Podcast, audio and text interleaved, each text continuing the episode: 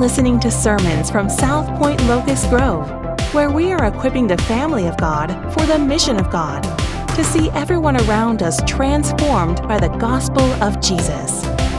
For more information, please visit southpoint.org.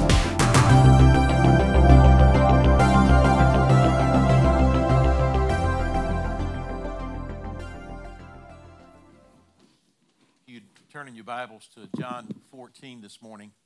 Um, I want to just look at uh, some things that Jesus said and some things that were said to Jesus. But before we um, look at that, uh, I just want to give you my main thought this morning. We were created by God to be with God and each other.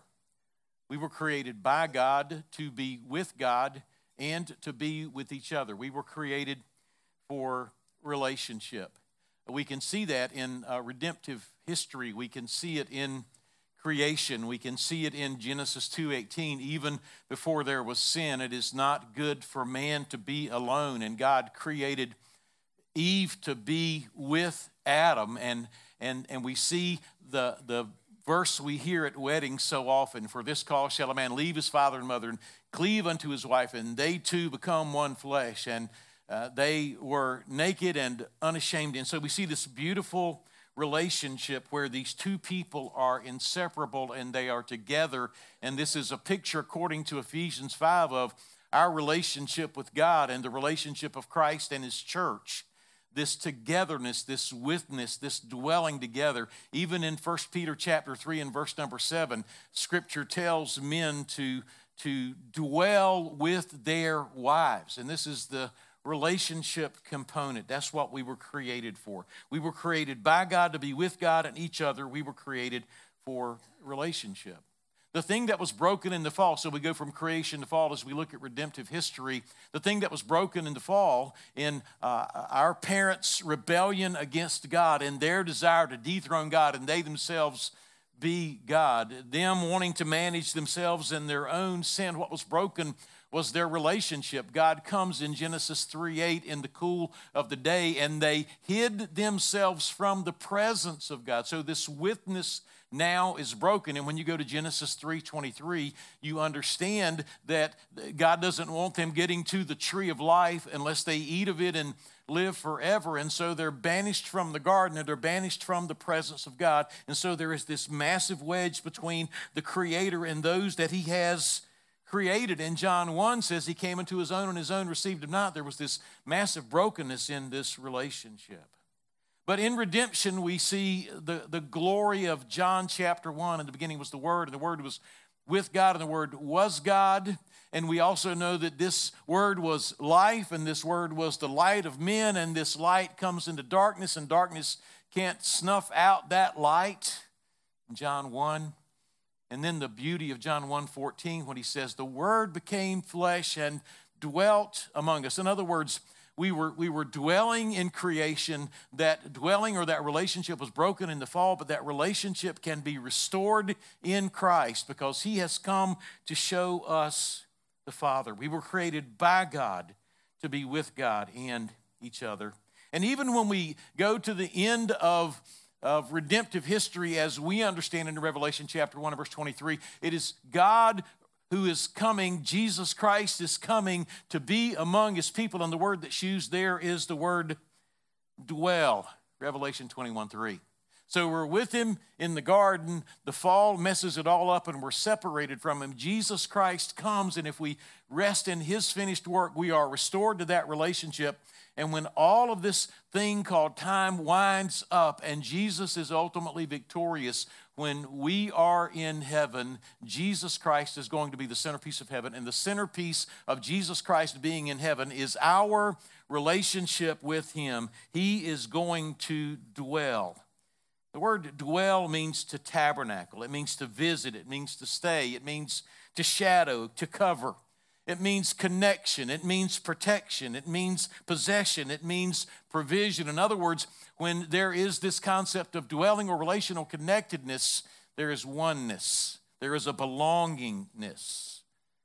When we talk about being in a relationship with Jesus Christ. We're talking about being in a valued, cherished relationship where we are loved and desired and cared for and safe and secure and close and connected and intimate. And that's, that's not based on our performance. Please grasp that this morning on Christmas morning. It's based on His finished work and His love that He has set upon us. I love Psalm 23 6, just trying to pull in the thought of dwelling or being together or relating when the psalmist closes out the 23rd psalm, which is about the shepherd. He says, And I will dwell in the house of the Lord forever. To sit in the house of the Lord forever. Just sitting there, I'm not sweeping, I'm not washing windows, I'm not cooking food. The Lord is there in his house, and I'm dwelling in the house with him. We're just together. We're just together. Even Paul in Philippians 1:23 in talking about staying or going or living or dying, he said to depart and be with Christ relationally is far better. So, so I say all of that to, in going through redemptive history, creation, fall, redemption, consummation. I do all of that to, to help us understand that the story of Scripture is this that we were created by God to be with God and each other. But I want to use that as a backdrop for looking at John chapter 14. If you know the story of John chapter 14, let me read it for you. Jesus has been with these guys, these 12 guys, for uh, pretty near three years, and his time with them is coming to an end. And he begins to tell them, I'm leaving. John 14, 1. Let not your hearts be troubled. Believe in God, believe also in me. In my Father's house are many rooms. If it were not so, would I have told you? If it were not so, would I have told you that I go to prepare a place for you? And if I go to prepare a place for you, I will come again and take you to myself, that where I am, there you may be also. Again, we see this togetherness, this dwelling, this relationship. Don't miss that. And you know the way where I am going. That's a statement. That's a certainty. There was no doubt about it. Jesus is looking at these 12 guys that he's leaving. He's saying, You know the way where I'm going. Thomas. Thank God for Thomas. I'm more like Thomas than I am those folks with certainty. I have doubts. I have concerns. I try to add it all up. Sometimes in my brain it doesn't add up. I try to make sense of it. Of it. And Thomas was trying to make sense of it. He said, Lord, we do not know where you're going. How can we know the way? And Jesus said to him, I am the way, the truth, and the life. No man comes to the Father except through me. Here's what's happening the disciples literally were with God. These 12 guys were having an Edenic uh, I don't know if that's a word or not, but it sure does sound smart, you know? It was like they were in Eden in some respects. They were with God. You say, whoa, whoa, they're they're with Jesus. Jesus said, if you've seen me, you have seen the Father. They were with God, literally. And this had to be the absolute most beautiful experience that they had ever had in this world. Not only were they literally with God, with Jesus Christ, this is what they were created for. And while they are with Him, they are experiencing a foretaste of divine glory. And Jesus, all of a sudden, now in John 14, 1 says, Guys, I'm leaving. And they could not bear the thought, imagine life without a relationship with Jesus Christ. This news that Jesus has shared is gut wrenching, it is distressing, it is deafening. He said, I'm leaving. They heard nothing else he said, I don't believe. They could not stand the thought of it. I am leaving. I am not going to be with you. Remember, we were created to be we were created by God to be with God and to be with, with each other. We were created for relationship, and now the one that we're in relationship with is leaving. I'm going to prepare a place for you to be with me. I will come back to get you. I promise to take you to be with me. We will be together forever because where I am, there you will be also. Now, if it was you and me in American Christianity, we'd be like, that's cool, Jesus. You take off but leave the fish and loaves recipe if you don't mind. Right? Or, or leave us the meteorological principles for stopping a hurricane in its tracks or calming the wind on the sea. Uh, we're not worried about you leaving, but just help us have some power to make our lives better. Lord, show us how to heal. Let the mantle of Jesus fall on us like the mantle of Elijah fell on Elisha so we can just do great things. They weren't saying any of that. They had seen Jesus do everything, and the, the thing that they were the most concerned about was not being with Jesus, not the things that Jesus had done. They just wanted to be with him, and the thought of being without him completely disrupted and destroyed their world because we were created by God to be with God and each other. And you can put a period at the end of that sentence. You can drop the mic right there. This is enough. And quite frankly, that's all there is, and it doesn't get any better. We need to understand that. We are not with Jesus to do great things. We are not with Jesus to be important and successful and powerful. We are not with Jesus to heal the sick or to raise the dead or get answers to prayer. We are not with Jesus to hit home runs or to make three pointers or to make touchdown passes or to win Super Bowls or to win World Series or to win national championships. That's not why we are with Jesus.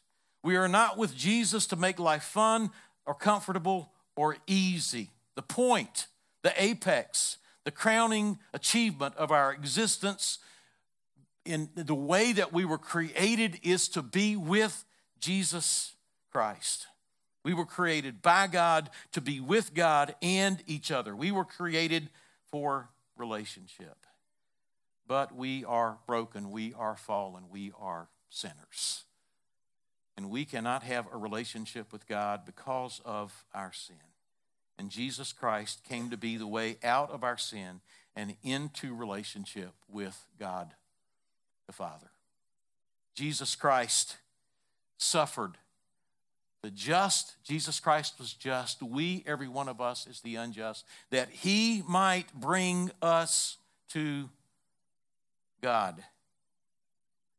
And so the disciples, in their distress and in their confusion and in their dissonance, no matter how gently or skillfully Jesus presented it, all they heard was, I am leaving. Jesus is probably just like, hold on, guys, calm down. I don't know if Jesus shushed people, but he might have been shushing them here because th- these 12 guys were probably just making all kinds of commotion and, and chaos and distress and upset, and some of them were probably crying.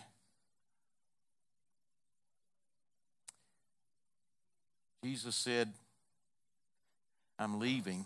They're upset. And then he makes this profound statement. He says, You know the way where I am going, okay? okay? You know the way where I'm going, all right? So would you please calm down, okay? This is not a problem. Y'all are overreacting. And then Thomas says, We do not know where you are going. How can we know the way? Thomas wanted longitude and latitude. Thomas wanted an address to put into the GPS. Thomas wanted uh, an address to put into uh, MapQuest. Does anybody use MapQuest anymore? But Thomas is like, we need a physical address and we need some clear answers because there's just something that's really ambiguous about being in a relationship. There's just something that's really ambiguous about being in a relationship. There's a lot of uncertainty when it comes to relationships. There's a lot of lack of control, and I don't always determine outcomes and I don't trust people, right? We don't trust don't trust anybody except yourself and the things that you can control. And so Thomas is like, We don't know the way. How can we be certain? This is a problem. We don't know where you're going. How can we know the way? So bold, so honest, so transparent, so vulnerable, so distraught. Not unlike the rich young ruler. The rich young ruler had the answers. Yes, I've done this, I've done this, I've done this, I've done this. Thomas wanted a list. Lord, if, if I'm going to go with you, tell me how moral I have to be. By the way, there's nothing wrong with morality. Morality is good. Please don't ever, ever hear us taking grace and morality and making them enemies of each other. But morality will not save you. A doctrinalist, I love doctrine. Doctrine's good. Don't ever hear me saying that somehow doctrine is in conflict with the gospel. It is not. We need good, sound doctrine, but you can follow all the doctrinal list and not have a relationship with Jesus Christ. He wanted a list of works, and that's what a good Jew would want. He wanted a performance list, or maybe he wanted a ritual list, and we are, uh, are very ritual people. Maybe they were using the wrong elements at the Passover. Maybe he wanted to know the list of elements to use at the Passover, or maybe, maybe they were calling it the wrong thing. Maybe it was communion. Maybe it was the Eucharist. Maybe it was the Lord's table. Maybe it was all wrong. Who knows? Tell me what to call it. Tell me, do I need unleavened bread? Do I need to get the thing off the back table? Or can I take this bread from Ingles and dip it in juice? Is that okay? Give me a list. Or am I baptizing the right way? Do you baptize forward? Do you baptize backward? What if the crown of their head doesn't go underneath the water? What if, you, what if, what if they get sprinkled? What, what, what we got to get it right. Give me a list, Thomas is saying. Tell me what I need to do so that I can be sure that I am in. Give me a denominational list because some denominations are better than others. Give me a personality list so that I can make sure I'm following the right people. Give me a movement list so that I can know that I'm part of the right movement.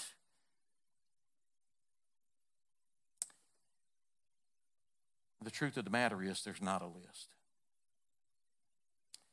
There's not a list. There's nothing that you can do to ensure to have some confidence and some certainty about yourself. There's nothing you can do. All you can do is be in a relationship with Jesus Christ.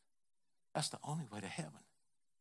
That's the only way to heaven is a relationship with Jesus Christ. And so Jesus responds and tells Thomas, uh, uh, he says, You know the way because you know me, because I am the way. And if you know me, you know the way. The way is a relationship. The key to life, the key to eternal life, is being in an intimate, personal, connected, protected, valued, cherished, nourishing, enjoyable, joy filled relationship with Jesus Christ. It's captured in a song, and maybe you like the song, maybe you don't like the song, maybe you got a million reasons why this song shouldn't be sung, but there's some parts of it that sound really good and make us feel really warm on the inside. He walks with me, he talks with me, he tells me I am his own. And the joy we share as we tarry there, and I forget the rest of the words. Do you know what I'm saying? He's talking about a relationship a relationship. I kind of liken it to when me and my wife started dating. Indulge me for a moment. Let me just tell you about that. Um, we started dating in November of 1979. Most of you were not born then. And I, I, it didn't take me but just a few hours to know that I was in love with her and she was the woman that I wanted to spend the rest of my life with. Um, it was um,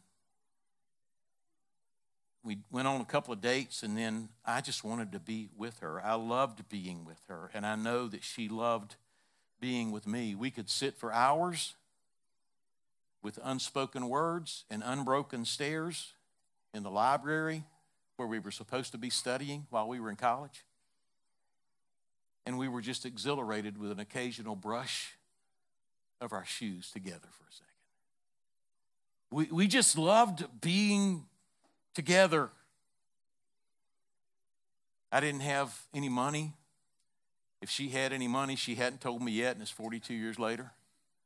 I had a 67 Camaro with a custom rust job. I mean, not a, not a 67 Camaro, 67 El Camino. And if you know anything about a 67 El Camino, the back windows had this, this dip down and up, and that was your back glass, and the water sat there, and it drained down, and it got in the floorboard. And so when I'm driving down the road in my 67 El Camino, I could see the ground Literally, I'm not lying to you. The seats were torn all up. And I'm telling you, the first time I went and picked her up to take her home to meet her parents, she acted like I was driving a Lamborghini. Because she just wanted to be with me. All that mattered is that we were together. We loved being together. That was November of 1979. We got married August the 30th, 1980. It was a simple wedding, no frills, a ton of thrills. We didn't have a pot to cook in. Threw you a curveball there, didn't I? We didn't have a bed to sleep on. We didn't have a roof over our head. We had to open envelopes when we got to the motel that we stayed in, the Ramada Inn, the first night, to make sure we could stay a second night because people gave us a little cash money in the envelopes as a wedding gift. Our first meal as a, wed- as a married couple was Kentucky Fried Chicken. And it didn't matter to us because we just enjoyed being together. We just enjoyed being with each other. I didn't have a job, I hadn't finished college, we didn't have a plan. Being together was enough. Now, after we get married and we get over just being together, being enough, then we start saying, Well, I got to have this, and I got to have this, and I got to do this, and we got kids, and the kids have to do this, and the kids have to do this, and the kids have to do this. And before long, we find ourselves doing a long list of things, and there is no relationship left to it.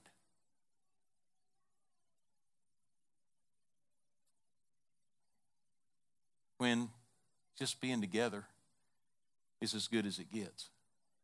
There's nothing that you can have, there's nothing that you can accumulate, there's nothing that you can do. One of the coolest things about being a missionary in Africa was when we would just go hang out with other missionaries. And the, the cool thing about it was here we are in this foreign country, not understanding the world that we live in, not understanding the culture that we live in, but finally sitting down with some people that we understand one another's culture and one another's lives. And we just sat there, and it's like there wasn't a clock, and we'd sit there and drink coffee, and I'd go get some sugar out of the sugar cup, and there'd be ants in the sugar cup. That's what happens when you're in Kampala, Uganda. And we didn't care. We were just together, and we're just mixing the, the, the coffee and the sugar and the ants all together, and it tasted good. Not a problem. We were together. We didn't have an agenda. We were just together and enjoyed being together. And, folks, I, I want to tell you Jesus Christ left heaven and came to earth to be with us, to be in a relationship with us. You, you want to see a picture into what that relationship is supposed to look like? You can go to John chapter 17. And Jesus is talking to the Father, and he's giving us a picture into what it's like for the Father and the Son and the Spirit to relate to one another. And he talks about them being one kind of like Genesis 2:24. And for this cause shall a man leave his father and mother and cleave unto his wife, and they two, they two shall become one flesh. Father, I pray for these that they will be one with me, just like you and I are one with each other, and that they will be one with each other, just like you and I are one with each other, and I am one with them. And Father, I pray that there would be this love between them, like there is this love between us. I want them to relate like we relate. And the point of the relationship is not all the stuff that we do or all the things that we accomplish, but the point of the relationship is being in the relationship. And the point of the relationship is being with Jesus. That's the point of Christmas. Jesus said, I am the way. And if you know Jesus Christ, you know the way. Are there other things that are, that are important? Yes, but none is as important as knowing Him. And so I want to ask you this morning do you know Jesus Christ? He has come to dwell, He has come to tabernacle. He has come to shadow you. He has come to bring you to Himself. He has come to be one with you. He has come to love you. He has come so that you could find joy and purpose and hope in Him and Him alone. I'm not asking you, do, you go to church? I'm not asking you, can you answer uh, the questions from the catechism? I'm asking you, do you have a relationship with? If you do not, you are dead in your trespasses and sins. But thank God for Ephesians chapter 2, where It is He that has quickened us or made us alive, who were dead in our trespasses and sins. And there is no other way to be alive than to have Him breathe His life into your nostrils and for Him to make you alive. There is no other way for you to see light than for you to be in the light that He is for us. And so I challenge you on this Christmas morning if you have never surrendered to Him. I beg you this morning, I beg you. There is no other relationship that you will find hope and peace and joy and purpose and love in other than a relationship with Jesus Christ. The Word became flesh and dwelled among us. Jesus said, I've come that you might have life and that you might have it more abundantly. Life is found in Christ alone this Christmas morning, if you don't believe in Him and if you're not trusting Him and you're not relating to Him. I didn't ask if you were a church member. I didn't ask if you've been baptized. I didn't ask you anything about your religion. All I'm talking about is a relationship with Jesus Christ. If you don't know Him, call upon Him this morning and surrender your life to Him. The greatest relationship that you could ever have awaits if you'll come to Him by faith today. You know, the, the elements that we have here, we've said it before, there's nothing magical about them. They represent they represent the gospel. They represent the death, the burial, the resurrection, the life of Jesus Christ. They should remind us of what he has done for us so that we can be in relationship with him. But they should also remind us that we live in a world that's broken and fallen that doesn't know Christ. And quite frankly, this world is, is an anti Christian world. And we are waiting for him to come back. And that's what he said. He said, You do this in remembrance of me. You, you, as believers, partake of this to remember what I've done, but you, as believers, partake of this to live in anticipation of me coming back and when I come back, we're going to sit down around the table and we're going to enjoy a meal together, a beautiful meal together, and celebrate the relationship that we have with Him. This is just a snapshot of that. If you know Christ, and you can reflect back on what He's done, and that is where your faith rests in His finished work and in your relationship with Him. And you, you can look forward to beyond all that's going on in this world you can look forward to the fact that He's coming back here on this Christmas day, then I invite you to come. Just still your heart. Uh, don't be talking to folks around you. Don't be distracted. Try to be focused. Try to be solemn. Try to let joy just flow from your heart as you think not about a list or boxes that you have to check, but a relationship that He has invited you into, that He holds secure he is covering you, He is tabernacling. Rest in that security and celebrate that hope that's yours and mine this morning. I'm going to pray that I'm going to invite you on this Christmas morning to remember the Lord through communion. Father, we ask you to bless us as we um, just remember you as inadequate as um, our minds are. We're in a million different places in our minds, but yet, Lord, these, um, my brothers and sisters, took a day when there's a lot going on, a lot of good things going on. And they said they wanted to come and sing, and they wanted to come and listen, and they wanted to come and worship because you're so important, because you're our everything. There's nothing that we have that's not going to go up in smoke one day. There are things that we worry about that will not matter in eternity. And I just pray that we try to whittle all that down this morning and realize that if we're in relationship with you, that that is as good as it gets. And I pray that you would fill our hearts with joy. And I pray that you would fill our hearts with love. And I pray that you would fill our hearts with love. And I pray that you would fill our hearts with faith. And I pray that this would be the greatest Christmas ever. Not because of anything that we've received in this world, but because you have received us unto yourself. Bless us now as we remember as we remember you in Jesus' name.